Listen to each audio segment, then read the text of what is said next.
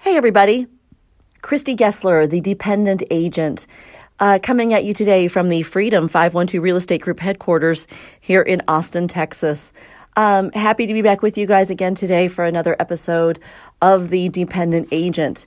Um, it is um, been a really, really wonderful process to sit and talk about some of these events in my professional past that led me to some of the crossroads, I just would rather call it, not dead ends, but crossroads, forks in the road of changes uh, in my life. And it is, it is very, very therapeutic and such a blessing to look back at or think back about the events that happened in the past and process them in a slightly different way. And I very much appreciate you listening to this podcast and giving me the space to do it.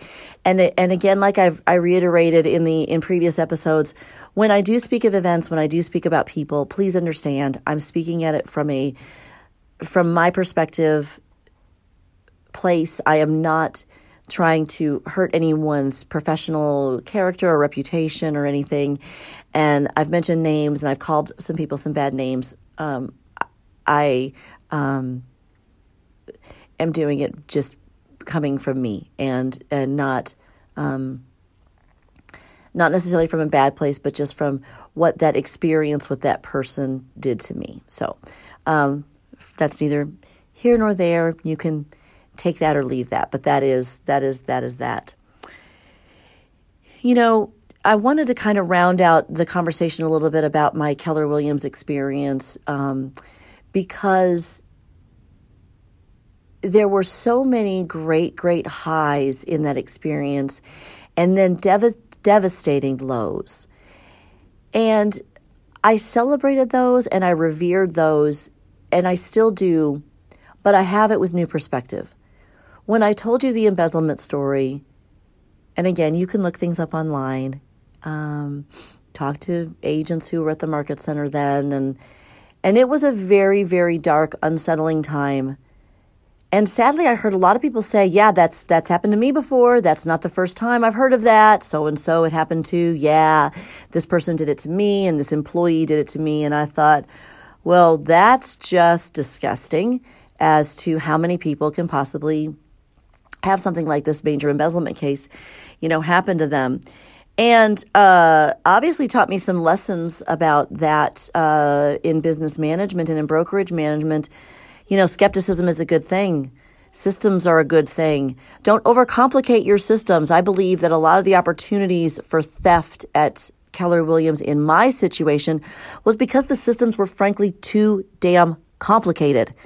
When you have a system where you can't make heads or tails of it on an average from an average person and, and again i am fairly average in, in in in all of that uh, accounting world, but in the end of the day, I'm a smart person and I understand things, and it never really made sense.